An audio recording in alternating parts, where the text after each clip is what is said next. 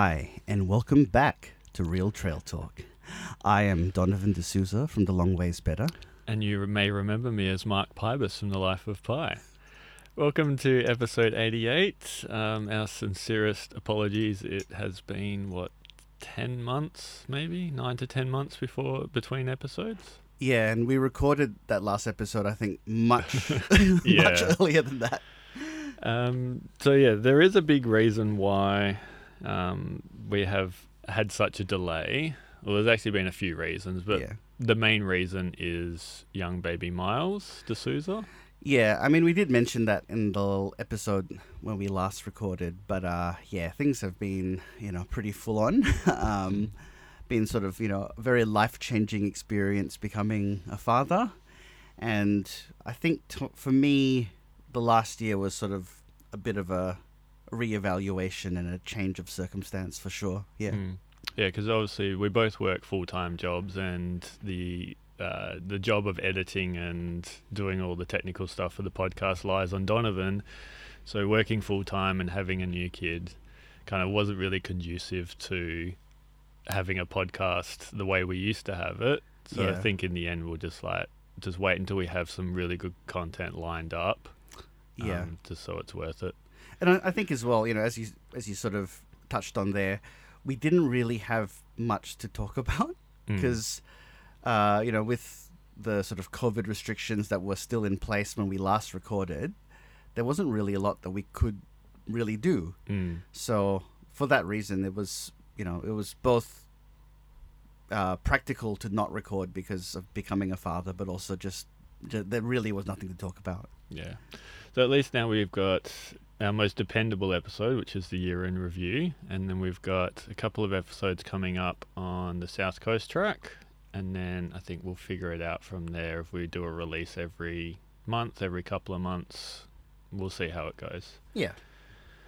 Um, but yeah, coming back to the year in review, I had a listen to the last one we recorded, and wow, that was a different time. Like the borders hadn't quite opened yet Mm. And it was just this weird like there were a couple of cases in the community and everyone was just kind of like oh what's going on and now it's just like no one really cares at all about covid Uh, I care. well yeah, Yeah. i mean some people care i do as well um, but yeah the majority just seem to be like it's over without Mm. it actually being over Yeah. Um, I guess for people who I, I can't remember if I mentioned it, but my my mum has one lung, so for that reason, you know, I I do care about it, and also having a kid who's not vaccinated because they Mm. don't have vaccines, so they don't give vaccines to kids uh, unless you're severely immunocompromised. So yeah, it does matter to me, and also I just don't want my holidays to be stuffed up because of COVID. You know. Oh, that's we'll probably talk about this later, but yeah, that's the big thing. Is around Christmas when there was like waves going around Australia, and no one on my flights was really masked that much, and I heard lots and lots of stories of people like, "Oh, I've got COVID, but I've booked this holiday, so I'm just gonna fly anyway." Mm. And that that was my big worry before like the border restrictions came down. Is that's what people's attitudes were going to be like, and in the end, that's pretty much what happened. Yeah. But yeah, I mean, 2022. Let's start from the beginning. I know you don't really have a lot to talk about, but we can talk about the shift in the long ways better and, and how Yeah. Yeah. a child has affected your life. Yeah. For sure. So, how did your summer start? uh, terrible. Terrible. Yeah, we had a trip planned to do the Three Capes as well as Freycinet and Maria Island, and this was sort of a our baby moon holiday, and also to celebrate ten years being together. And just before we had to go, so literally three days before we had to cancel the trip uh, because of the uh, the Omicron outbreak at the time. So that was really heartbreaking, especially because we'd already had our July Thorsborne Trail trip cancelled. Mm. Uh, so that was, you know, and, and the fact that I knew having a kid that this was the last opportunity for Alyssa and I to have a holiday together as just us. So that really just upset me. You know, like I remember just like being in tears, and Alyssa was in tears as well about it because it's just so unlucky. You know, we- we had to like just stay indoors the whole time because it was, a you know freaking ridiculously hot summer. It was. Yeah, I remember that. So, yeah, summer was was great. How about you, Mark? Um, yeah, I mean, pretty much the same, other than like not having a cancelled trip. In that I didn't really do much over the summer Mm. because I mean we've been blessed recently with like what late twenties, Mm. mid twenties weather with a nice cooling breeze every day. But last summer was like hectic, like Yeah. heat waves into the thirty, like mid thirties that would last for days. And I just remember there was just lots of them. Yeah. Um, whereas this summer, like, I think there's been a few nights where it's been sort of semi uncomfortable, but most of the time I've still got like the quilt on the bed, which is unheard of for, for summer. Yeah. Um, but for me, in terms of like getting out and doing stuff, it was mainly um, the early part of January because uh, the work forced us to have three weeks off. So I was like, well, what am I going to do that's like still good fun and I can use my leave appropriately? So I went to go see my family down in Bunbury for a few days and thought I'll get out and do some snorkeling along the, the capes and in the southwest because um, if you're lucky enough to find in an op shop the guide to dives and snorkels that Calm did a while Oh, ago, yeah. I've got one of those. And it's got all these cool spots around, like Bunker Bay, Shelley Cove is a place I went to. Um, Hamlin Bay, they're like, there's this rock about 500 meters offshore. It's really cool. So I was like, grab my brother-in-law. I was like, we're gonna do this, and it was amazing. Like, if you want to see the the rays of Hamlin Bay, like it's cool they come up to shore, but it's just fascinating seeing them out in the the deeper waters. Mm. Um, so yeah, if you've got the ability, I highly recommend Mushroom Rock out near Hamlin Bay. Um, and then there was just a big lull. Like I think I was just busy doing the Munda Biddi posts Yeah. and finishing up maybe some Tassie posts as well. So that kept me kind of busy, and I think I just switched into cycling, like summer cycling mode, Mm. as my main activity. I remember your Tassie posts were like, it was like a year later, and I felt like you still had stuff that you were writing up. I think the last four from like Arthur River and the Tarkine, yeah, came in like March or April. Yeah. Just because I'd like, I wasn't like over them, but I was like, I kind of want to get stuck into the Munda Biddi post a little bit. Yeah, totally understand. Yeah. Um, so moving on to autumn, um, this brought a blessing into your life, kind of late autumn-ish, early winter. Yeah, but uh, we we did do some cycling. Oh, that's right, we did too. Yeah. um, yeah, so I got COVID just like a week before we had a trip planned. So Mark and I had a plan to cycle from Donnybrook to Northcliffe. And so we, you know, I was like, oh no, another holiday that's going to get cancelled. But luckily I um, recovered in time. So we were able to still do the ride, which was, this was, for me, this was going to be a test run for a Munda Biddi end to end that I was going to do later in the year. That Mm. didn't happen, but we'll talk about that later. Yeah, that was, I remember that ride because um, Alyssa and Karis joined us as kind of like they would go off and do like fun stuff during the day while we're cycling, and then we'd meet up at night and go for Yeah. dinner, and that was good fun because that was kind of what I envisioned the Munda Biddi being like, like doing 80 k's in a day, Mm. and it like doing a, a lot more.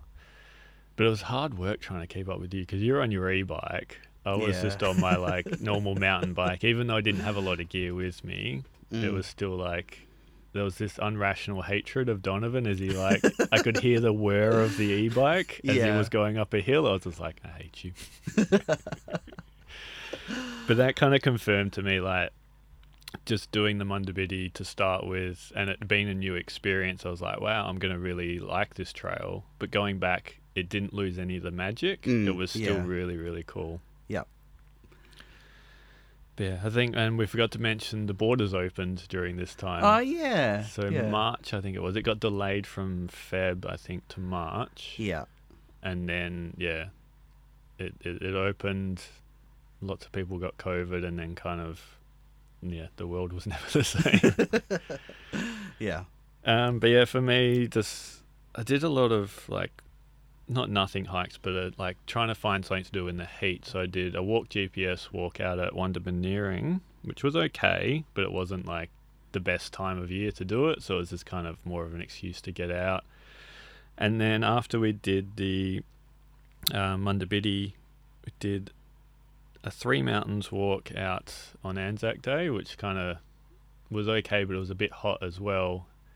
But that was good training leading up to the Stirling Ridge walk, um, which was something I've been wanting to do in 2022, and I kind of penciled in like I'll do it later in the year.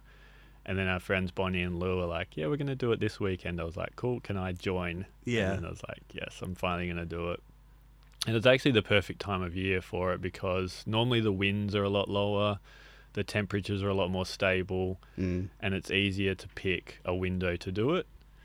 Um, but yeah, that was that was amazing. Like just everything that I wanted out of it. The navigation wasn't too bad given the fires. Like it Mm. has cleared a lot of the area up there, and there's now in most places just one walking pad, which That's is good. really cool. Yeah. Did Bonnie having done it before also help in a sense, or was that you think it was not much difference to if you hadn't if you all had never done it? Um, in places, yes, it was very handy. Like, um, was on the south side of Pyungoorup Peak. She's like, I remember all this sword grass, and you kind of want to stick as close as you can to the cliff face. And we were wandering down, and then all of a sudden, she's like, No, we're like, we need to be up there. So I just cut a track through the sword grass straight up, and we found it again. But yeah, I mean, between the three of us, we we found a way, made decisions together. Like sometimes we'd be like, I think it goes up here, and we'd follow a dead track, and you know, it wasn't too bad. Yeah. But yeah, it's just stunning weather, great photos, and I think they're two of my one of my longest posts ever. I Yeah. think because I combined the two days, it is going to be the longest Yeah, post. cool.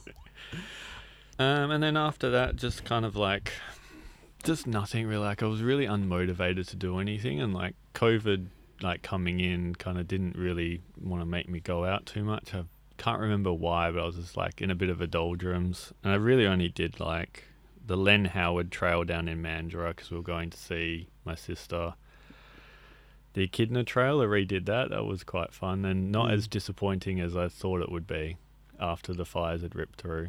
Um, so that was a fun day. And then, yeah, like little walks like the North Lake Loop down near Bibra Lake. Yeah. And like finishing off some of the Shara Kalamunda walks. Like it's just a bit like, just kind of box ticking, really. Yeah. They're sort of scraping the bottom of the barrel trails. Yeah. yeah. Yeah. And then in early June, a miles arrived. Yeah, so June 8th, Miles sort of, he came a, you know, a little bit early, still within what's considered full term, but we were like, you know, just suddenly, Alyssa woke me up really early in the mornings and today's the day. so, um, went to hospital and yeah, we couldn't have asked for a smoother uh, delivery. Mm. Uh, so yeah, that was that was great, and then that was, you know, basically that's become my life now for the last eight months. Yeah. Yeah, how have you found being a dad? it's been good. It's been difficult, particularly I think early on. You know, like I, f- I remember coming home and it, it, I felt sort of like it.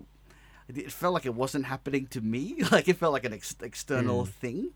Um, but you know, would not trade it for the world. It's been absolutely fantastic. Uh, even though you know sometimes the sleep can be not so great. I mean, I've uh, when because I'm working, I'm not as involved in some of the nighttime stuff as Alyssa is, obviously. Um, so she's you know she's like much much more underslept than I am.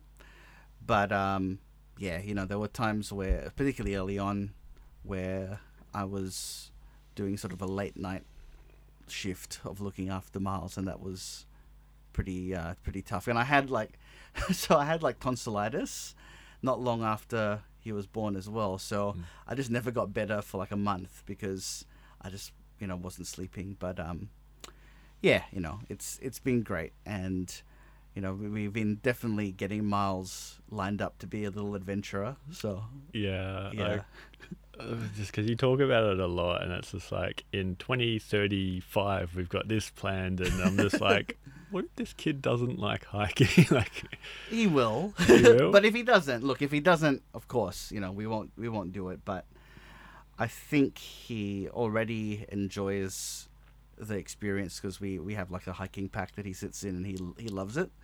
So I feel like we've we've fostered like subconsciously he's gonna be like connecting. yeah, exactly. You know, like so we're, we've fostered a lot of things that will hopefully lead him into liking hiking, and he's gonna see you know dad goes off and does stuff all the time Mm. and hopefully that that's enough motivation to be like oh that's that cool thing dad does Yeah. so we'll That's see Cool. And did you find that like new parent thing of like you're pregnant for quite a while, you I have the wasn't. baby. Well, you're not, but Lissa was. But like you're expecting the baby, it happens. The baby arrives, and then like a few days later, you're sent home with this like fragile, tiny human. And You're just like, oh my god, I've got to look after this thing twenty four seven. so we came back that night we didn't stay in the hospital Oh wow. Yeah, because it had gone so smoothly, and Alyssa and I were like, let's just go home, you Mm. know, because otherwise Alyssa would have been by herself. I would have had to come home, and we were like, oh, let's just go home. You know, Mm. it had gone that smoothly that we were just like, So in the morning you didn't have a baby, and then the uh, at night time you Yeah. came home with a baby. yeah. the only thing that wasn't smooth was they took a long time to let us out. so, but otherwise, you know, Mm. everything went couldn't have gone better. So, Yeah. Ah, that's cool. And this also kind of coincided with like you'd already made this decision earlier in the year that the blog format wasn't really what you wanted to do long term. And then you're like, let's change it up a little bit. Yeah, so I think basically, I think I had a view of what I wanted to do with the blog um, in sort of 2019, and I was going for, I guess, a very different approach. I think to what the Life of Pi does. I was trying to look at what I wanted to do with it. That was, I think, quite different to the Life of Pi's approach, uh, and it was much more about sort of doing the uh, you know basically because my year is based around like multi-day hikes that i do every like quarter or something like that. Mm. so it was kind of more less about the day walks and more about focusing on that sort of thing which is more sort of the the less Less what- encyclopedic, more yeah like you know because I, I think like you've you've sometimes gone to places and you've got like every single day walk that you could possibly do, and I, and that's you know that's a really great approach, but it wasn't what I wanted to do. Like I really wanted to just do like do the overland and and be like that's that's the thing that uh you know like when you're thinking about what you're gonna do for your Christmas holidays. This is the thing, or like it's the July school holidays. Let's go do the Jatbula. You know, something like that was what Mm. I was was trying to do. And then when COVID hit, that really prevented that from being a thing because WA has is so limited when it comes to that kind of walk. Mm. So I had this sort of like, what am I going to do with with this? Because I didn't. I felt like that, that I lost sort of momentum with that, and also um, there were a lot of other factors. You know, obviously having a kid was a, a major factor in that because I found I was finding writing sometimes just to be really taxing, and uh, you know, I, I felt very often you're just chasing your tail, and you would you would know this sometimes, like when it's the season. You're like you're like oh it's springtime I gotta go do all these hikes and then I gotta get these posts out because it's springtime still so people will actually care whereas if I wait till December no one's gonna read this post Mm. so it's just like this chasing your tail all the time, and I just was like, I'm I'm done with it. You know, it's like really. Uh, it was just really difficult for me to continue that when I'm not enthused about it, and also as a parent, I'd rather spend the time with the family. Yeah.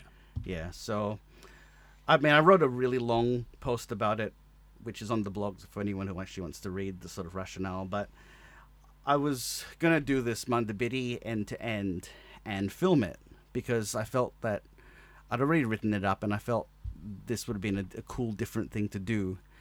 And then that sort of uh, drove me going, oh, well, I should probably maybe do some trial videos first. So I did like Mount Cook and a few other hikes. I did the first hike that we took Miles out on, which was um, Whistlepipe Gully and I did these actually as a just so that I would get used to talking to the camera and doing stuff. And I ended up Mm. going, well, actually, I quite like doing this. And Mm. I used to make films. Uh, you know, I did a fine arts degree at uni, and this was the sort of stuff that I I did when I was there. But then technology, I felt just needed to catch up to what I wanted to do. You're the James Cameron of uh, hiking, hiking vlogging. yeah, so I mean, I felt, uh, you know, when I was at uni, we were still, you know, HD just came out. Standard definition is what most people were working at in Mhm. uni. Uh, you know, gimbals and you know that sort of equipment just didn't exist.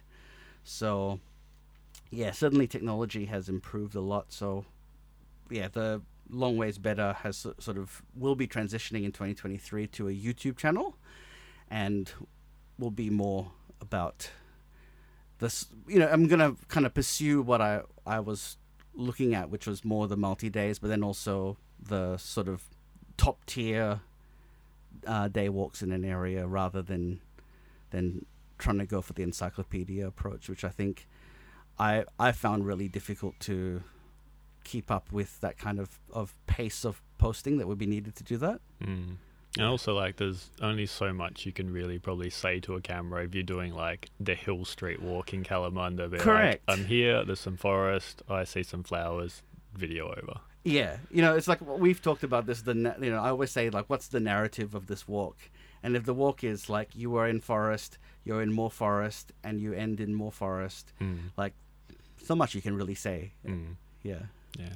So that's cool. So this was sort of like a little bit of a surprise to me because you were like, I forget why, but you'd post like Bonnie posted a photo and it was someone using a drone. and I really thought it was her new boyfriend because it was from behind. I was like, oh, he really looks like Donovan.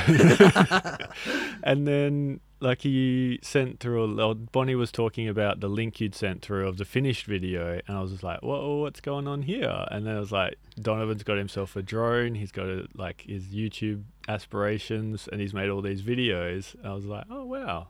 That's cool. I, I did did mention to you that because I did invite you to the Numbat Trail one, but I hadn't really said that I was going to do a series. It didn't quite click that you were doing it to film. I just thought you were going out just to, to hike it. Yeah, then- I did say it does. If you do read it, it did say that I was, but I didn't say I was going to do a series. Mm. But it became that because I was like, well, you know, originally this was just a draft. This was just so that I can get used to editing and filming again, so that the Munda Biddi series could happen. But now the Munda Biddi series is pushed back for like two years. Yeah, I was about to say, what are you doing with your Insta 360 camera now? I'm I'm a bit pissed off about that because I bought that camera specifically to shoot the Munda Biddi. Mm. but if anything, that technology is going to get better by the time I film, and we'll have to replace it. And I have this 360 camera that is going to be obsolete by the time I actually use it because I don't really use it that often for hiking. You could convert it into a few new records I for your collection while I it could. still has some value. That's true. So while you were doing all these hikes that will be released in 2023, is it April that you're going to start releasing the Perth Day Walks? That's right. So Perth Day Walks comes out in April, and then June will be the Great Southern series. And the good thing about this was I felt, uh, and as you've sort of been starting to do as well, is sort of refresh some of the older posts. Was I felt that I was at that stage with some of these walks, and therefore, this has kind of been nice because I've get to experience these again like they're new, Mm. which is something that I have not had in Western Australia for a long time. Yeah, and also like different weather, like different times of years as well. That's what I found. Like early days, I started doing walks like not in the ideal season. So Yeah. like going back when there's the wildflowers around and like water in certain creeks and everything. Yeah, for sure. Yeah. So how about yourself, Mark? Um, just a lot of like little walks leading up to a Northern Territory trip. So I did the Jarradale Railway Heritage Trail. Speaking of That's redoing trails, um, I'd done that a couple of times, but I'd never actually done the loop section that comes off the railway. And I found that actually to be quite fascinating. Like, there's a really good stand of Wandoo and then Jarrah and Marri leading up this hill. And then you follow like a little creek and then make your way back to the, the railway line. I think that actually makes it quite a, a more enjoyable walk Mm. rather than just following the railway line, which can get a bit repetitive and it goes near private property and everything. So that was a cool day. And then um, did a little wander from Ship Road. I was like, I'm just going to go wander on the bib. So I did that towards Mundaring Weir and then came back, visited Michelle at her cafe um, out at the, the camel farm. And then did an overnighter Mount Dale to Woolwich and back. Um, and that was around the time of the Tongan volcanic eruption. So was like middle of winter. And normally you'd expect by like six six thirty the sun to be down, it to be dark, but there was just this like bright pink glow for like an hour. I was just like, that's pretty special. yeah. Um, and then yeah, little walks like Island Pool out near um, Dwellingup. Uh, the Lions Lookout I redid again, and then yeah, off to the Northern Territory for our kind of yearly escape the the winter trip with Karis's grandmother. Mm. Which it was a nice trip, but unfortunately, Uncle Hal had some some issues. He needed to go get tests on um, back in Melbourne, so he flew in and then immediately flew out before we arrived. So that was kind of a bummer. Mm. Um, but he was all right in the end. Um, but yeah, just kind of exploring Darwin a little bit. Um, we stopped in at Litchfield on the way down, and then the the main like crux of the trip was Katherine and Nitmiluk, Mm. um, which is a really really pretty area. Um, so I, yeah, as you said, I'd like to get all the trails in. So I think I did pretty much every trail you can. Yeah. Um, just yeah, just don't go on all trails because I noticed a lot of them were like because there's mountain bike trails all through Nitmiluk. A lot of them like go the wrong way up a one-way mountain bike trail. I'm just like, there's no way you can like report them or delete them. It's just Yeah.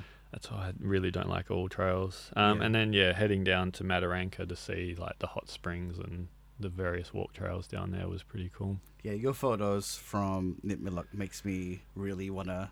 You know, I saw that I was like, oh, I want to go do the Jatbula as soon as I can because that those photos were spectacular. Yeah, as soon as we like it was decided we are going to Katherine, which was quite I think it was like March or April. I was like, I want to do the Jatbula, and I was doing my research, and I was like, why can't I book this? and I was like, oh, because the the bookings open November the previous year, and Yeah. they're all taken within two hours. That's right. Yeah, yeah. I've had a look into it, and yeah, it's it's. I think even worse than the Overland because the Overland season is much longer, Hmm. whereas this is like such a short season, and you can't walk out of season. Whereas Yeah. Overland, you're like, ah, you know, if you're skilled, you can go in July. So And it's like someone was like, "Why do you just wait for cancellations?" I'm like, "I'm not dragging my entire hiking setup over there, waiting for a cancellation, and then having to like proportion five or six days to do the Jatbula." Like, yeah, yeah, like it's a cool area, and there's actually within Nitmiluk, um, on the that's the southern side, is there's actually overnight trails you can do. So Mm. like, some of the trails are like. You know, 40 kilometers out to a campsite and back, and there's, you know, water along the trails. It's really well set up trail network yeah, which visiting at peak time wasn't that busy, which I found a bit weird. Like Mm. they'd invested all this money, but like I didn't see a mountain biker out there. Hmm. The campsites were all full because you know grey nomads and Yeah. families and everything. But yeah, it was just there's just such a cool trail network out there, but it's just no one really hikes it or rides it, which is a bit sad. yeah. And then while this was all going on, uh, I received an email from an, a local WA travel blog um, saying I've got this opportunity to write a guidebook of the Southwest. And I was like, oh, that's cool. Like, good luck with your project. And then she emailed a few weeks later, being like, "It's too much work for me. I'm going to recommend you if that's all right." I was just like secretly hoping, like, "Yes." yeah. so thank you, Nina. Um, and yeah, I've written a guidebook on walks of the Southwest, WA. Yeah, which I'm pretty excited to to get my hands on. I actually have from the same publisher. I've got their um, two of their books. Actually, I realized. Yep. So I can add it to the collection and get an autographed copy from Mr. Mark Pybus. Yes, um, that will cost you extra, but I can organise that. But yeah, when they contact, Can't I just buy it and then go? Here's a marker. no, we'll sign it for free for you. Um, but yeah, I didn't realise I had a couple of books as well. I had their Perth Walks book, and I've also got one of the wildflower guides that they publish as well to for WA. cool. So I was like, like legit publisher, Yeah. really cool idea. And there's really no guidebooks on Southwest WA walks that Yeah. aren't like 30, 40 year old calm books. Yeah, there's the the last I think one that Calm did was the um like it's the series that was from the family walks of the Perth outdoors. That Mm. they did a Southwest one that was I think last published in 2002. Hmm. So they've obviously just gone we're not going to publish books anymore. Yeah, so I think I've got the market covered, but again, like, is there going to be a demand for that? We'll see. Hmm. Um, but yeah, coming out in June 2023. I actually finished off this morning trying to um, like go over the maps with the cartographer, and unfortunately, the Pemberton Tramway Company recently shut down. So I was like quickly scrambling to try and edit the text around that because Oh. the the Cascades Walk um, references that as an option to like go back to town or go in. So Yeah.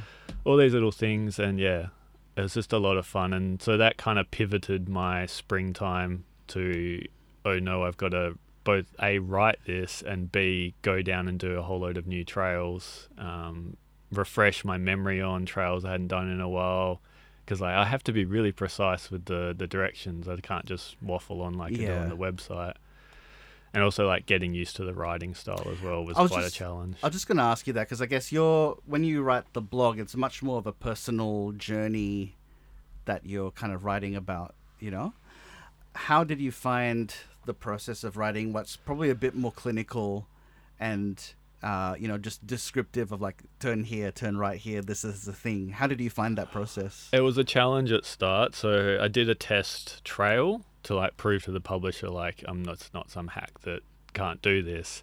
And I did the Big Brook um, loop in Pemberton, and I Mm. think I had like 13 waypoints, and I was doing like every single intersection. I was putting a waypoint, and he came back and he's just like, "Look, there's probably you can tone it down a little bit." Like, and like as I was going on, like it was just it became a bit more natural. Mm. Um, the good thing about most WA trails is if you get to an intersection, there's going to be a trail marker. Yeah. Whereas like over east, I think, especially in Victoria, I found it's you're hiking intersection to intersection, but there's lots of little ways you can go along there. Yeah. Um, whereas WA, you've got trail markers pretty much everywhere. Um, and then yeah, it's just kind of editing it down, making sure it all read properly. Um, the editor's done a great job at kind of smoothing it over so it reads like a guidebook. Yeah. Because when he gave me the the edited copy, I was just like, wow, this like it makes me you know a proper guidebook author. yeah. And I'm hoping um, what'll differentiate me with some of the other older ones is just the photos. Like I think I Mm. submitted like 900 photos um, for them to choose from, um, and I think the quality will be quite high in that department. Yeah. Awesome. No, it's really exciting. I know. Um, so yeah, I've got to set up the this online store on the website because like uh, the royalties, the way it work is it's mm, like really financially beneficial for me if you buy through the website. So I'm going to be trying to do it through there as much as I can. Um, but obviously, it'll be probably in most like visitor centres and bookshops throughout the southwest. So that's probably I'm probably capturing that market of like casual tourists who isn't probably going to be googling and then finding my website. Yeah. Um, so yeah, I mean, a lot of the trails are already on the website. There's a lot more detail, but I think like I like having guidebooks when I go places, even though I'm one of those people that like researches heavily beforehand and I know what Mm. I'm getting. I just like having the physical copies there. I can flip through them and take them Yeah. out on hikes as well. No, absolutely. I I feel uh, like, for example, I've bought the book for the Red Center, even though most of the information is already Mm. online. But there's just an extra level of detail of having the book, and I also just like having the memento of like this is a book of the trip that I did, and I can Yeah. flick back to it, and yeah, Yeah. So even when we went to, to Tassie at the end of the year, I think I bought like two or three more books yeah, of like walks in the area. Because I was like, this is just future trips. I can, you know, use this as a base to plan. yeah, absolutely. So yeah, that so that took up my spring. So I did like many many trips out to different areas to take in the trails. But the big one was a four day, seventeen or eighteen trail, like long long weekend. Yeah, yeah, I remember that because you you'd fallen sick, didn't you? And then you had to reschedule it. Yeah, so I got COVID like a week beforehand, or like a few days before I was meant to go. So I had to like reschedule it, and it was meant to be I think five or six days. But I had to, you know, get it down um, just to give myself time to recover. Mm. And it was a weird thing of like you're in the forest, and I lost my sense of smell and taste, and it was wet, and I was like, I know what this should smell Yeah. like, and the experience wasn't there. And Yeah. I was like, I don't like like I don't want to get COVID all the time. I hate how people are so blasé about it. Like Yeah. I don't want this experience all the time. Um, but yeah, so that was it. Kind of put a bit of a black mark to try to enjoy the trip Mm. because like most of the time I was on trail thinking about I've got four more trails to do today, so I can't stuff around. I've got to get lunch. I've got to like some days I was driving from like Dunsborough to Pemberton, or Yeah. like Pemberton to Augusta, and then up to Yallingup, and then I was like, this is a lot of driving, a lot of trails. Um, Yeah. But now that I'm processing all of it for the blog, I'm like, yeah, that was that was good fun. Yeah, it was kind of like peak Mark Pybus of like how many more walks can I fit into a weekend? I know Yeah. it was almost sort of beyond what you would normally do. It as well. was. Um, and it was a bit sad in the end as well because a lot of it was ticking off the last walks to do. Mm. Because after this, there's really there's not much in the southwest that I haven't done. Yeah, So it's kind of like a bit sad on that that point of just like mm, not got much to do. yeah, yeah, for it's sure. It's not like they're building more trails anyway. no, exactly. I mean, with, I, when when we, when will we see like an epic multi-day hike in the southwest that's of like national quality? I don't Mm. see it happening. Probably not. Um, so how did your spring go? So spring was, uh, I finished off the uh, Perth series. So we did a few walks, sort of lead in through spring, because I, I tried to use winter for that, and then we did. A, I did a, a trip down south. So originally I'd booked this week to do the Munda Biddi, hmm. and Alyssa said, "Look, I don't think I can run support the way that you want me to run support." And I, Yeah. and I said, "Yeah, fair enough. you know, like Mm. I understand that we were probably being really ambitious and optimistic to say that she could do that." Yeah. So I went, "Well, I've got this week." And originally, one of the things that I'm trying to do with the Long Ways Better on YouTube is to not max out my Western Australia trips the way that I did with the blog Mm. because I, you know, I hammered it really hard early on to the point where when COVID happened, I was like, there's nothing for me to do. Yeah. Kind of like what you're saying about, you know, you reach the end and there's like nothing left to do. Mm. And the good thing about the the series on YouTube is that I can redo things because it feels like it's a new thing. But I don't want to then do like, you know, four series of Western Australia stuff a year. Mm. Uh, you know, my, my ambition would be that there's, uh, you know, WA will be the most covered just because I live here, but it will be less than 50% of the videos will be from there. But um, I did a, a Southwest trip, so so I got um, early access to Bald Head, which was yeah. really cool. You know, I, I love what they've done. I think some people think they've done too much, but given the erosion and how, like, you know, I remember I did that trail first in 2015 or 16, and over the years I'd seen it get more and more eroded. Yeah, I think less so on like the bit that everyone talks about, where it's just a giant tunnel. Mm. I think more so like the first bit as you're climbing up the the limestone. It's just like Yeah. a channel, and then you can see people going off trail to widen it. That's I think right. that's probably more what they needed to focus on and what they have. Yeah, so I think what they've done, you know, I think a lot of times people think, oh, they've over engineered this, but it's because of the amount of people who are doing it. Like if Mm. if it's a trail where, you know, ten people a year are going to do it, then you can well probably you wouldn't build it if it's ten people, Yeah. but but if it's you know like something like uh, Mount Trio, doesn't need to have the same level of infrastructure build as Bluff Knoll Yeah. if you built Mount, you know, built it to Mount Trio standard, Bluff Knoll would just be an eroded mess within like a year. Mm. So what they've done there is really fantastic. So that and that was you know really cool being able to see it. At, like I've got footage of them still constructing the steps, which I thought Mhm. was really interesting. Um, I mean, and that trip was mostly just doing old favorites again, but I did do one that I've never done before, which was f- going from Little Mount Lindesay to Mount Lindesay Yes. and that was fantastic. I, I was very skeptical of it because you showed me like the the the trail was all like a vehicle track. Like you showed me the satellite footage. Yeah, but I knew because you can see the granite boulders like dotted out. I was like, it's not going to be uninteresting.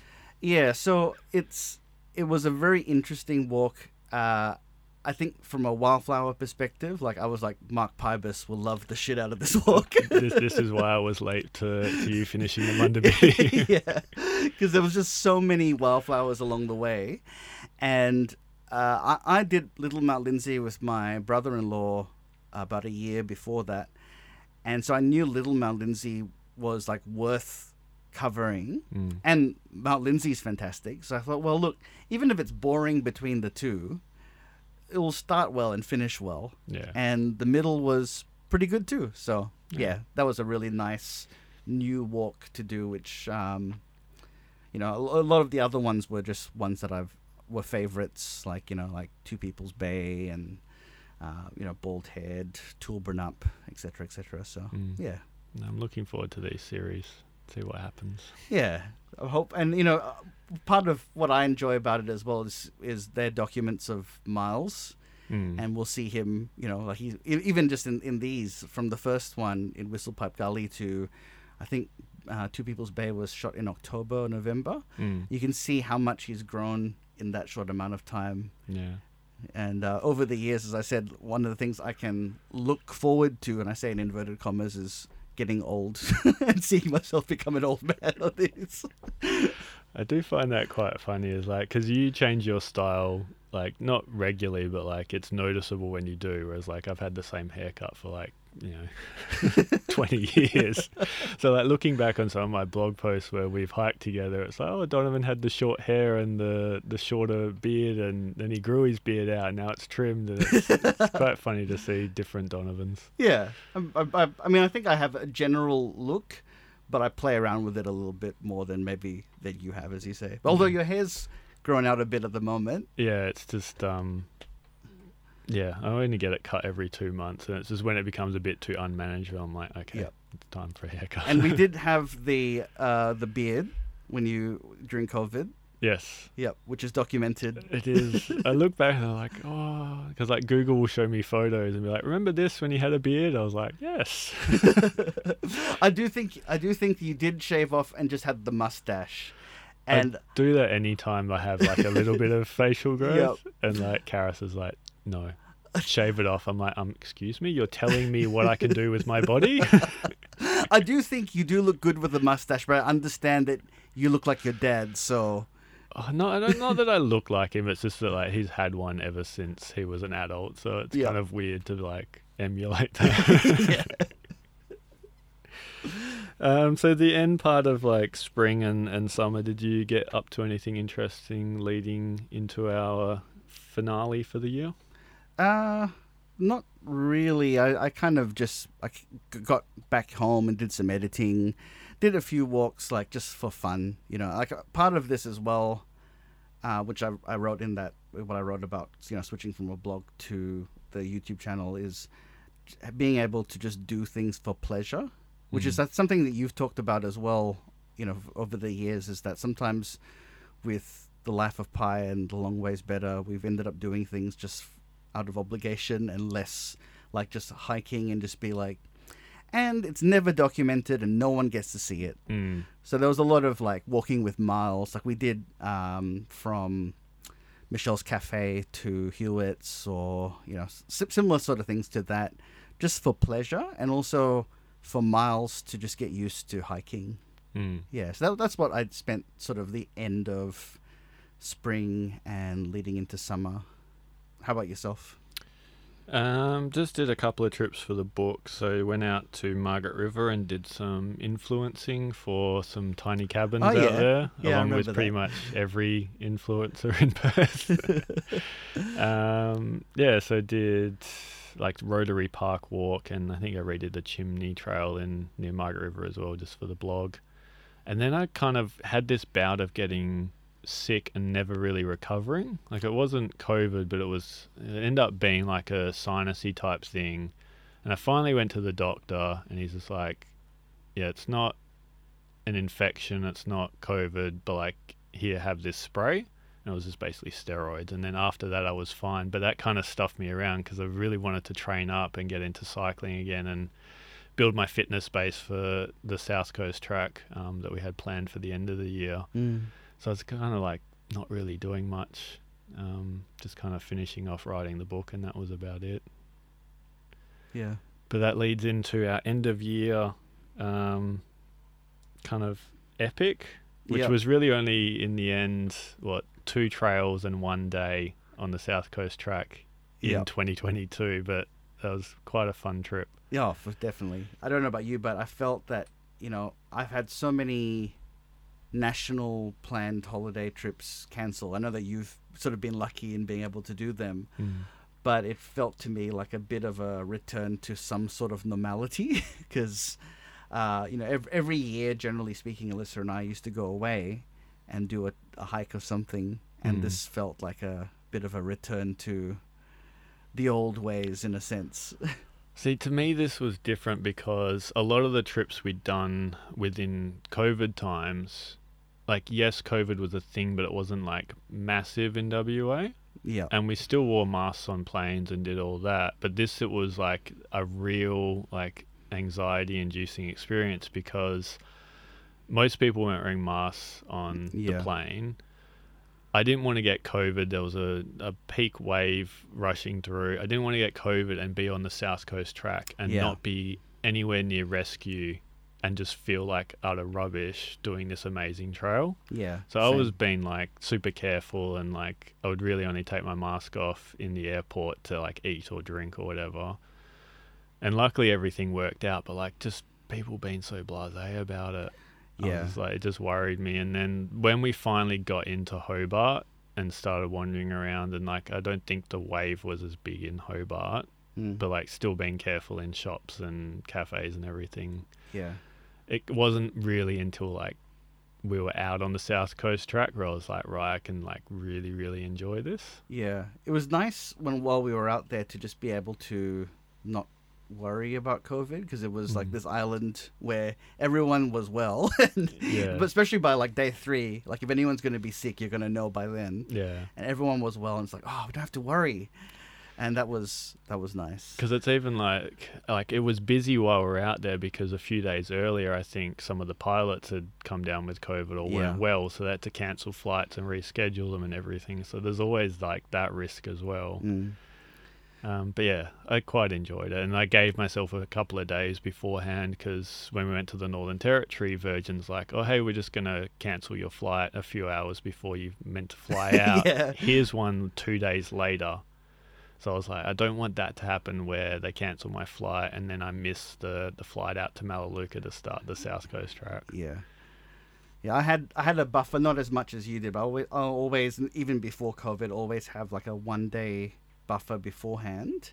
So we had basically like two and a half days before we, because it was like an afternoon flight out to Melaleuca, and like I did a lot of things. So in the weeks before leaving, I was like, right, it's Christmas time. I'm not hugging and anyone, you know, where uh, we're gonna not. I you know I had like my um, I have a, like a monthly massage and a haircut, and I had that at like the start of December, Mm. so that I had enough of a of a lag between like if I did get sick, still be fine. Yeah. Uh, I like chewed through heaps of my um, well actually I had heaps of credit from cancel holidays, so I was like business class it is Mm. to avoid having to sit next to someone, and just like I did so many things just to prevent it, and even then like I just was so paranoid because of you know 2021 was such a painful year of having all those trips cancelled that even though I thought we'd be okay, I still was like paranoid that I was going to lose out on Mm. this again. So yeah, I I'm amazed that people are so blasé, but then I guess people if you're doing like just a holiday or you're doing a road trip and you're sick, it's not as detrimental as a hike would be. Yeah, and like given you don't really have to quarantine anymore at all, like you can just stay wherever you're going to stay and just Yeah. be in your room. there. like having the trip was the big thing of like there's no rescue, there's no cars, like it's a helicopter out and like do you really want to do that if you're just like feeling unwell rather than injured? Yeah. But yeah, but it was, it was good to get into Tassie. I did the day you arrived in that afternoon. I did the Pinnacle Circuit, um, which is basically from the Springs car park up the Ice House track and then the South Wellington track to the summit. Yep. which was really cool. Got nice views, and then back down the zigzag track, which I was fortunate I didn't read the signs at the springs, and they were doing works in January 2023. I read that at the summit and panicked a little bit before actually reading through and being like, "Oh, good, it's still open at the Yeah. moment." Um, yeah, it's probably the best way to experience the summit as a hike, and that was a good training like hike to get me back into like, oh yeah, we're gonna actually be doing something difficult. yeah. And then the following day, you, me, and Bonnie went out to do the Cape Raoul track, Yeah. um, which you'd already done for the Long Ways Better blog. Mm. Um, but you were like, let's do some filming. Yeah, and th- it was actually I didn't say it at the time, but I think I think you cottoned on to it that this was kind of a dry run so that you guys understood like Mm. what was going to happen. Yeah, um, which was yeah really good because I didn't want to be out on the South Coast track like having things explained and slowed up and like not really being able to enjoy it because like after all I was like right Donovan wants to stop here for a shot I will stop here for a shot yeah, like I think you suddenly were like, you know, you'd I, you'd be ahead and be like, you'd stop suddenly, and it'd be like, oh, I see, Marcus. Mark understands that I will want this shot coming up. yeah. But yeah, the Cape Raoul track, like fantastic. Oh, yeah. Like we got the perfect weather for it, but like it's right up there with the other two capes in terms of experience. Mm. And there's a time when you and Bonnie stopped at towards the the end. I was like, I can see why they've stopped. and it became yeah part of me becoming the Taswegian Echidna whisperer. Yep. I think I saw four or five on that trip. And you have you barely ever see any here in Western Australia. I've seen one on the Munda Biddi. and That's it. Yeah. Um, yeah, I don't know. Hopefully this year I'll see a, a few more because I'm going into prime echidna territory places. Oh, yeah? or at least planning to. Cool. Mm. And then we flew out via Par Avion Yes. to the middle of no, like literally the middle of nowhere, little airstrip, um, and then started the South Coast track. Yeah. So that was the last day of 2022. Yeah, so New Year's Eve on a hiking trail in the middle of nowhere on a beautiful beach. Yeah. like perfect day, balmy conditions. I enjoyed that. That was actually one of the best days, I think. Yeah, I think it was a really. I think that campsite and its location was ideal for like that first day Mm. experience of like finishing and you know the sun setting and it's this beautiful bay. Yeah, Yeah. just lovely. Yeah, we won't talk too much about it because we've got a two-part podcast coming out soon. Um, so yeah, stay tuned for that. Yep, definitely. Yeah. So that was 2022 in an, like a long nutshell. Yeah. Um, and I guess I put it out to everyone to ask questions, and we didn't get a great response. We've got a few questions that we can talk about. We've been quiet for a while, so you know I understand. yeah. Um, so first one is, what trails are you looking forward to tackling in the future? Uh, so I've written out a five-year plan, Which is But- actually more like a a ten to fifteen year plan as well. Yeah, but I mean that's not sort of spelt out. But yeah, I'm I'm looking forward to getting back to being able to do um, the trips that I was doing pre-COVID, and I had some lined up. So definitely looking forward to doing the trips that I've got this year. So I've got planned a uh, Red Centre trip. I'm going to Pemberton in September to do a um, you know do like the greatest hits of the Southern Forests and then I'm hoping I've booked it, even though the trailer hasn't finished yet. The Snowies Alpine Walk in New South Wales. So that's what I've got planned for the year, but uh, don't know if it will happen. But these have sort of been lined up based on that they're ones I can do with Alyssa and Miles, Mm. and making use of that free uh, flight for a under two year old. Yeah, because once they hit two, like travel doesn't become cheap. Oh, we, we will not be flying business class anymore. I'll tell you that because I'm not paying business class for a tiny person. How about you, Mark? Um, I. I guess we'll talk about this a bit later about what does 2023 look like. But in terms of trails that I'm looking forward to in the future, I think the Overland is the big one. I think Mm. I've decided um, after our South Coast trip that yeah, Tassie is like amazing in summer. It's not as bad as what I thought it would would be weather and UV wise, Yeah, um, and also wildflower wise. I just thought it would be dead, but there's actually quite a few Mm. that like flower in summer. Um, so I think I'll get up early and when the July bookings open and try and schedule that in for after Christmas, sort of New Year's time again. Good. Yeah. And maybe see what else I can tack onto that because I still haven't done like Cradle Mountain and the northern part of Tassie. Yeah. So I might might add some more to the encyclopedia. yeah. Um, another question is Could we have a coastal track including the Cape to Cape all the way to Esperance? We could, but it'll be boring as batshit through some sections, and I don't see the value in making something so long just for no reason. That's my answer. Yeah, much the same in like, yes, we could have it, but there'd just be a long, like, there'd be long sections of like not very enjoyable, a bit more, like, it will be enjoyable, but it'd be very samey. Yeah. So you may as well focus on the greatest hits of like Bremer Bay to Hopetoun Mm. as a long distance trail would be good because that would be quite short as well. That you could do that in two to four days, Yeah. um, and then just kind of like focus on other smaller sections close to towns.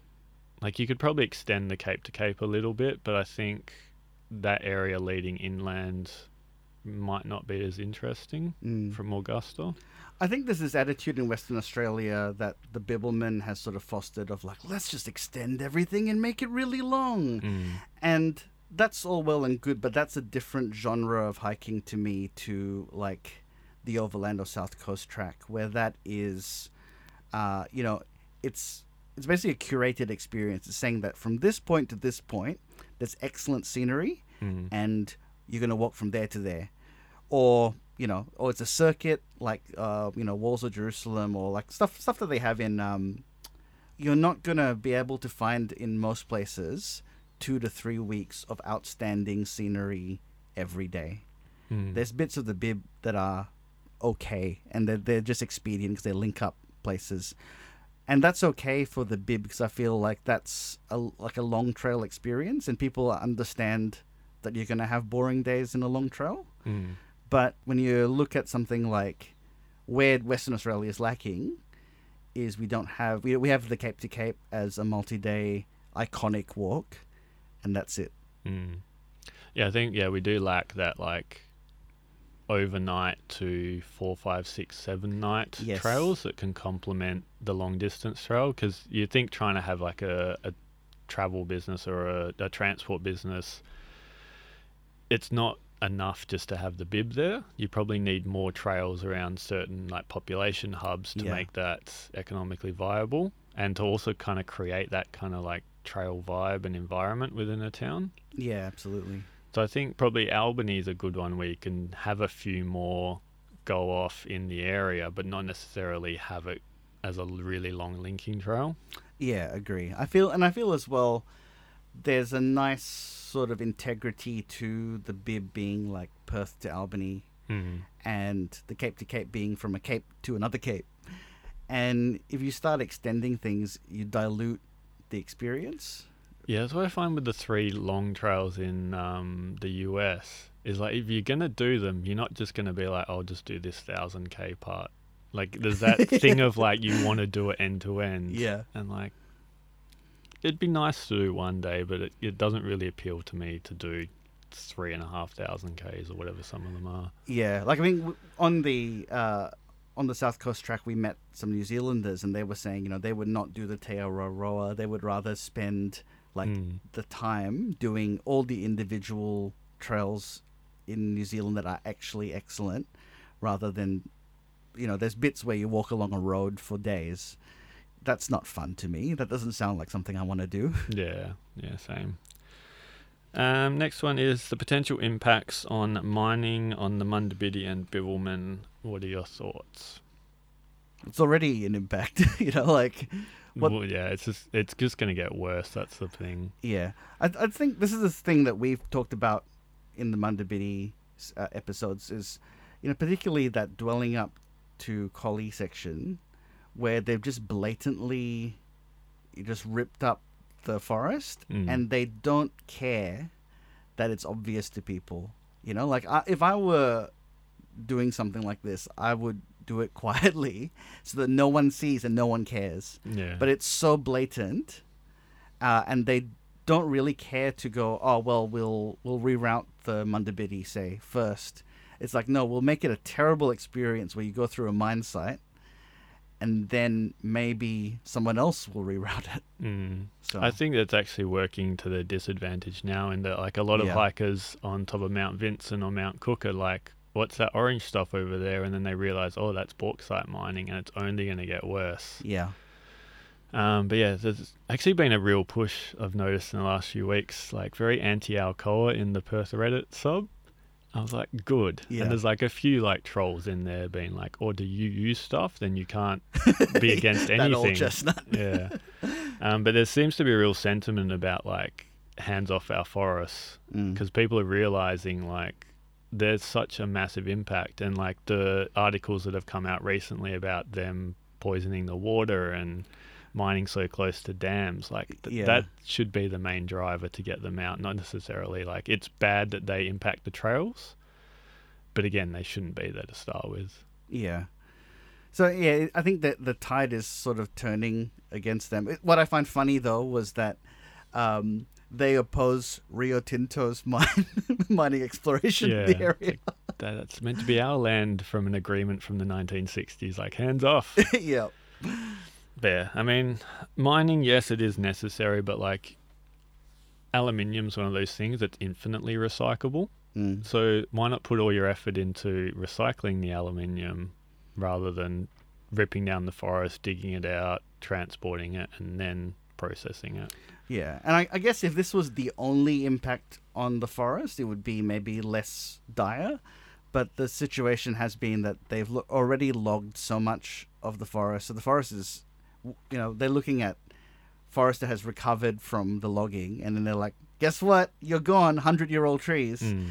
So we're just stuck with the same, you know, scrappy. And you, I mean, I think you had that, um, you know, you put that video together, and you you see like the row of trees in the scrappy regrowth. Yeah. You know, it's not the same. And like what wasn't shown in the videos, we went to another rehabilitation site, and it was just matchsticks everywhere with this like two to three meter high undergrowth. It's like mm. that's like you know flammable material waiting to go up, Yeah. and it's just it's not what's meant to be there. And their rehabilitation is like they call it world class, but it is like dismal. Yeah. So that's the issue. Like, it's not like logging where it will eventually, over a hundred years or so, regenerate. This is you're ripping everything out and trying to pl- replant it after taking the layer that they really enjoy. Yeah. The trees really enjoy. And also, you know, that i- that forest that recovers because they can't guarantee that it won't cave in from the mining. Mm. So the the areas just become unusable for anything in the future. Yeah. Um, so if you're interested, yeah, follow the WA Forest Alliance because they'll be big on trying to oppose the EPA um, approvals of all the mines expansions into the Mm. Northern Jarrah Forest. Uh, next question is Where would you like to see a new trail developed in WA? I've said this many, many, many, many, many, many times. Pilbara. We got to leverage the great scenery that is iconic to our state.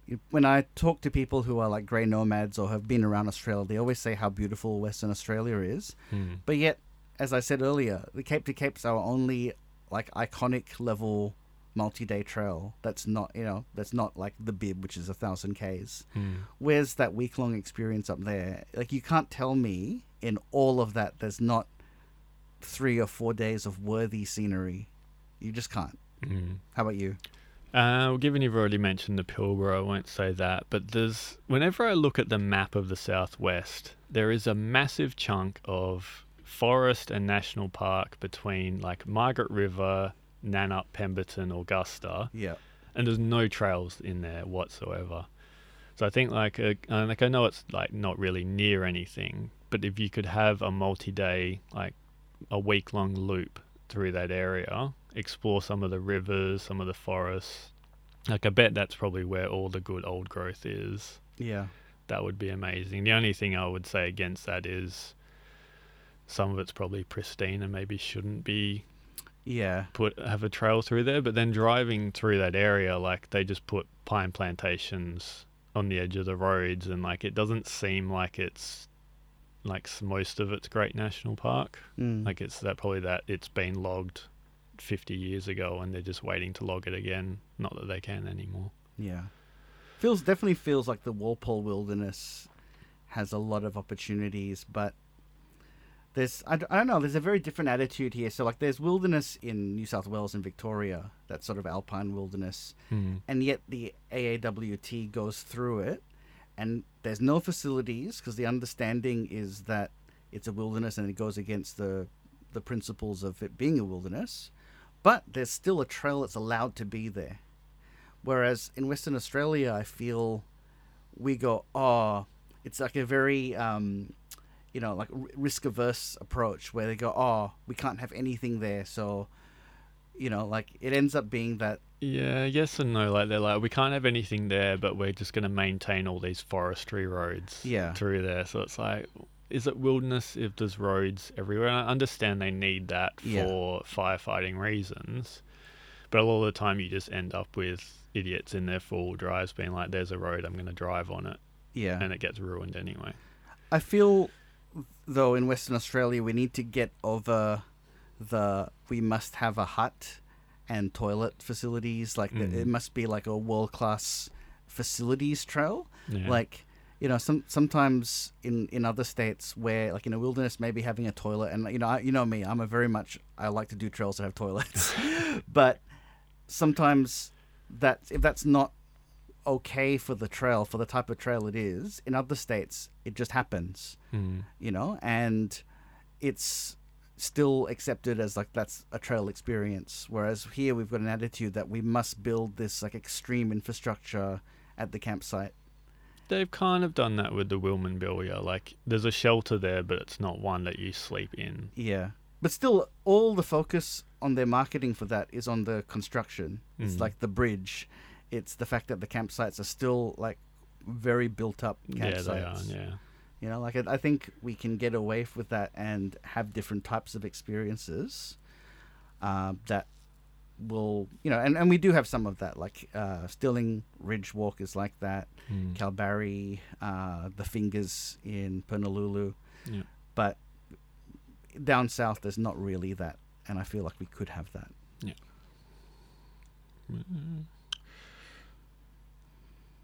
Um, this is probably one for you. Will DBCA slash the Munda Biddi Foundation install solar panels and batteries in the future for e-bikes?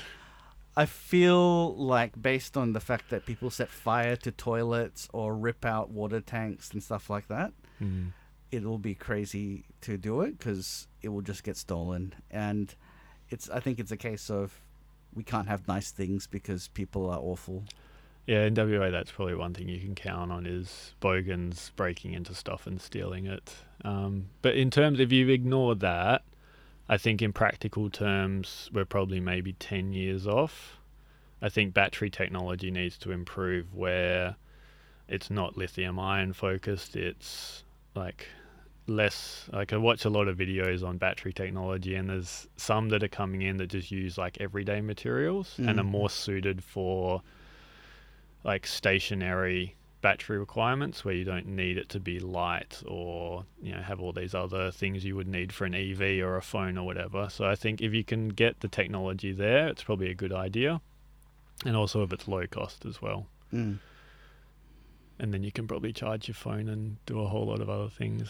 Like people whinge, but like I don't mind having a bit of technology out there if it's just to charge stuff. yeah You're not going to be running TVs and stereos and everything else that will take away from the natural experience. yeah and I, I don't think as you said you know we're we're a long ways off i think electric bikes being so mainstream that you know there's so many people who would actually benefit from that And you'd probably only have it realistically in like two or three huts Mm. where the distance between towns means it's impractical to ride that in one day or two days. Yeah, and I'll say I have two spare batteries, and there's probably no section of the Munda Biddi that I couldn't do town to town. Mhm. So, you know, I'll say that that's not it's not that big a deal.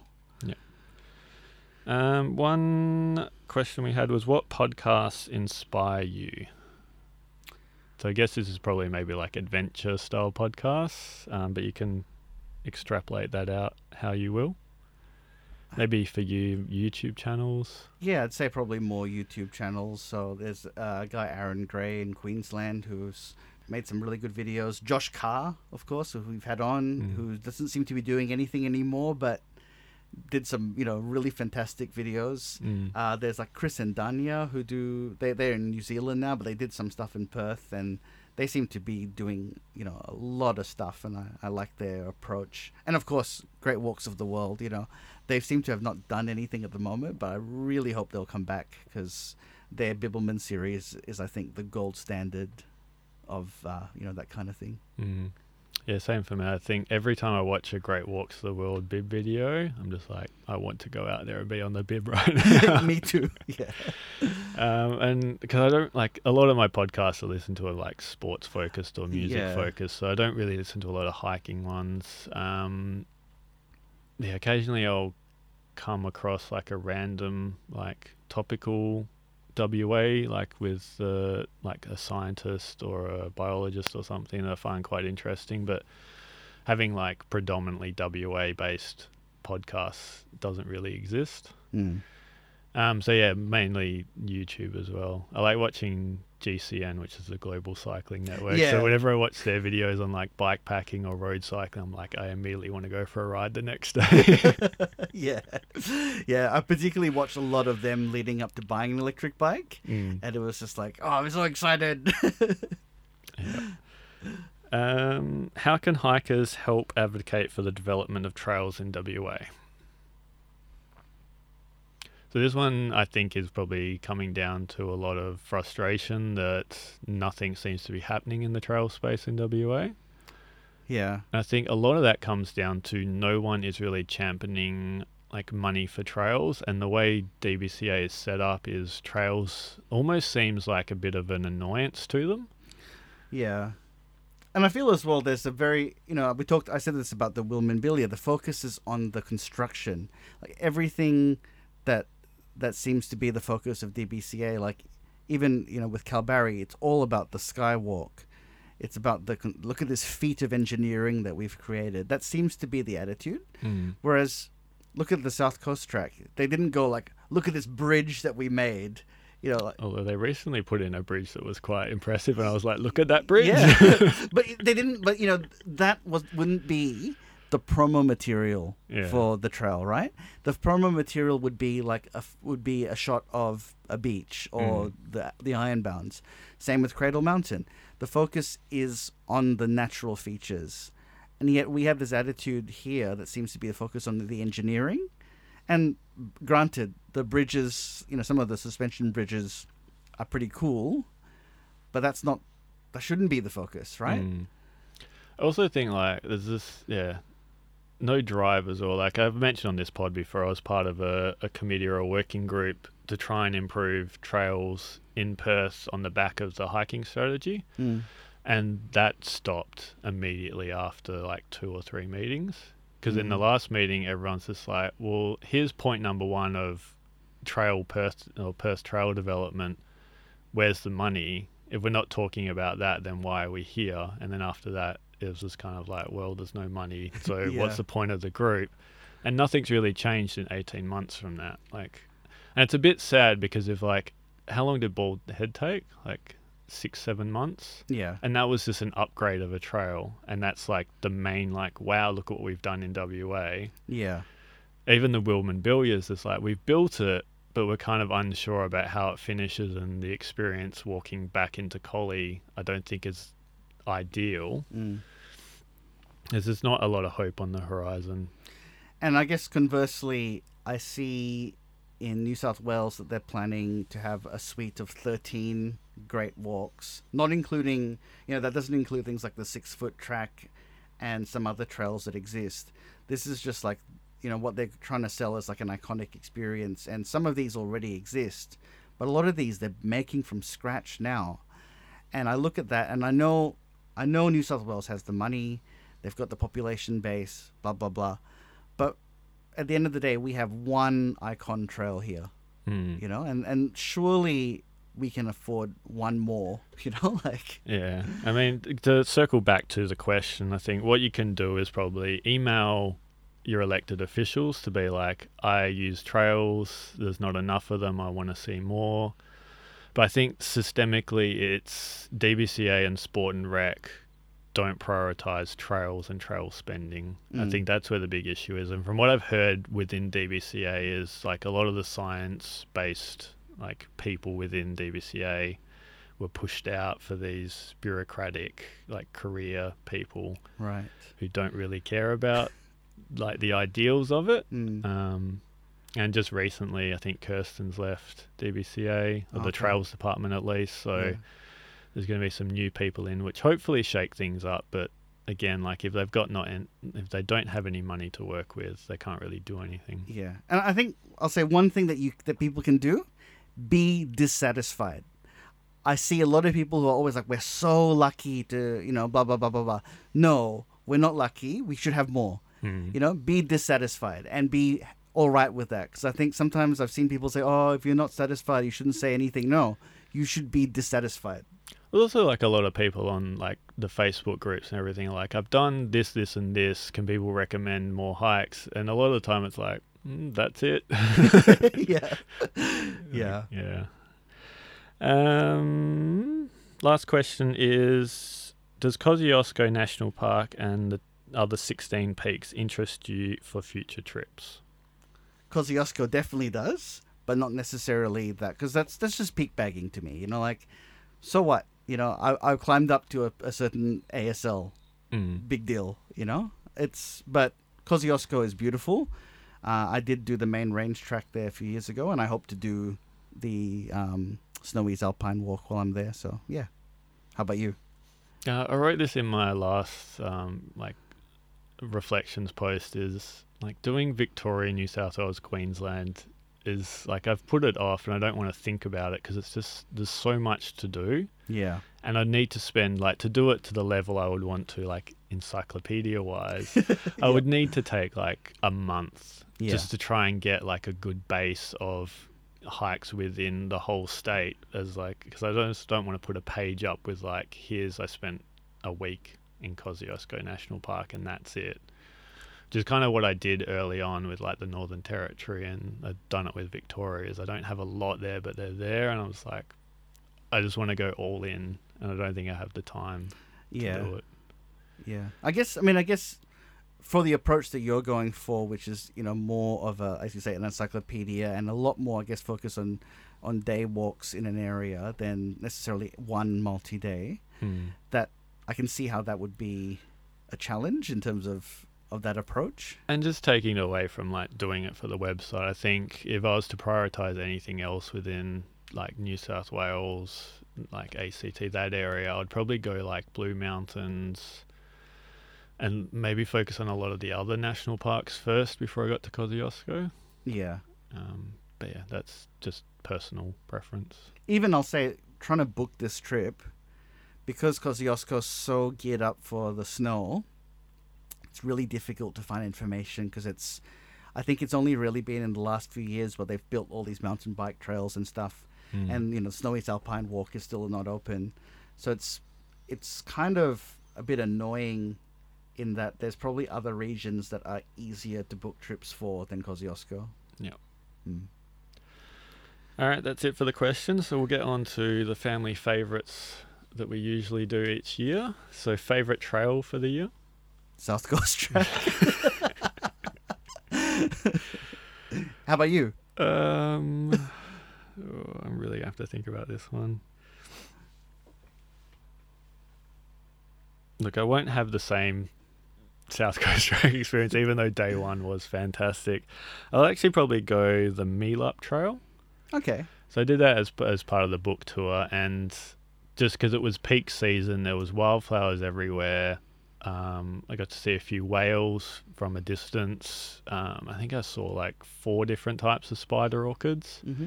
and just like walking around, there's like granite boulders everywhere. There's beaches, birds. Like it's just a stunning trail, and I'm happy that I left it for peak season as well. Yeah.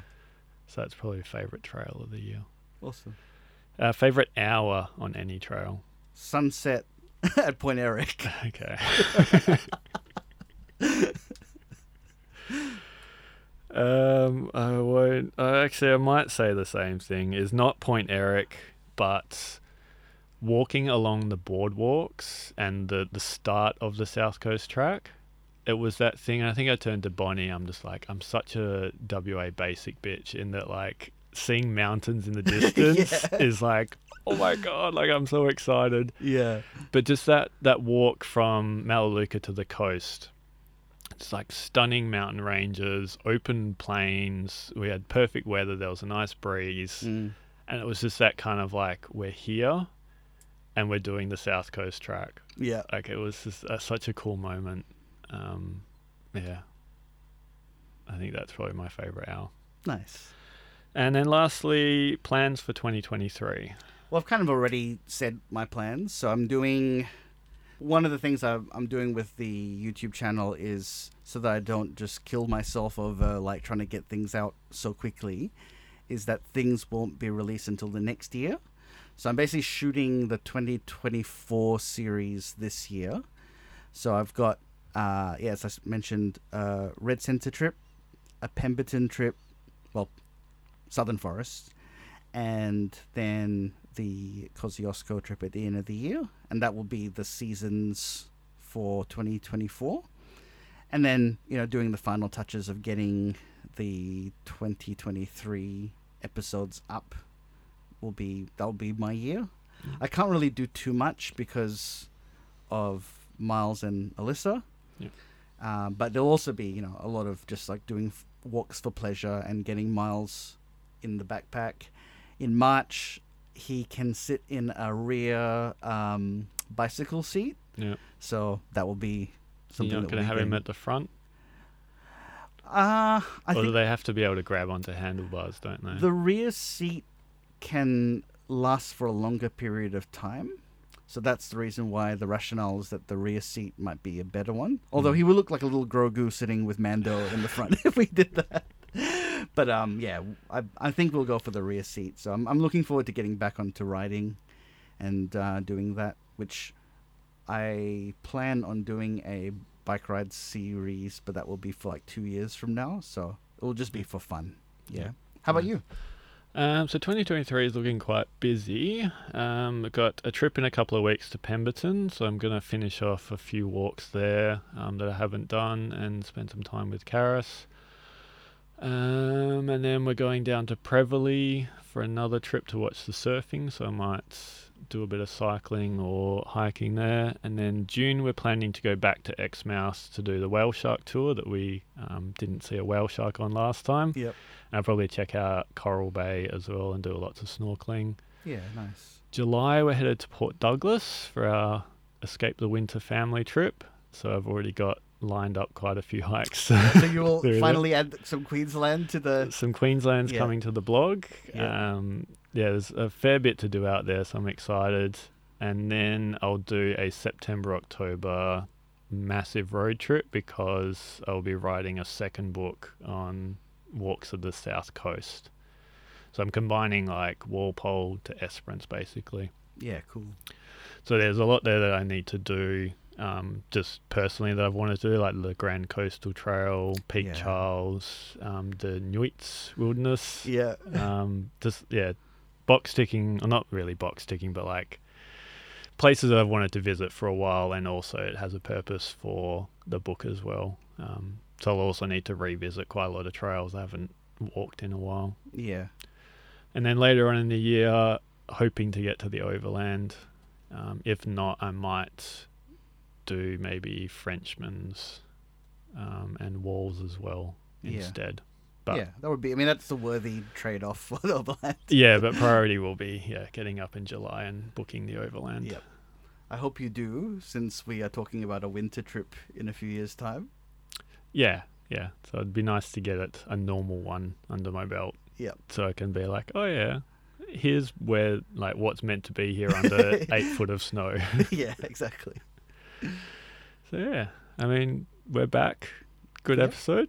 I think a lot of people will probably be happy to listen to our voices. Yeah, again. a few people mentioned that they missed hearing us, so Mm. yep, we're back, and hopefully we'll have you know we'll have we'll have definitely have the South Coast track episodes, and then hopefully a few more of Yeah. the year. I was musing on this the other day, but like a lot of like every celebrity and his dog started a podcast in COVID, Yeah. and we kind of declined making our podcast during COVID. yeah. but it's nice to be back. I know the heartbreak of a podcast ending abruptly and you're not getting any any more episodes. yeah, for sure. Yeah. Yep. Thank you, everyone, for listening. If you've enjoyed this episode or any other episode of Real Trail Talk, then please rate us on whatever platform you're currently listening to us on. Ratings really help us to reach an audience, especially those who are looking to learn about the outdoors in Western Australia and Australia in general. If you had any questions or suggestions for future episodes, you can email us at realtrailtalk at gmail.com or contact us through our social media channels. Thanks again, and stay tuned for our next episode.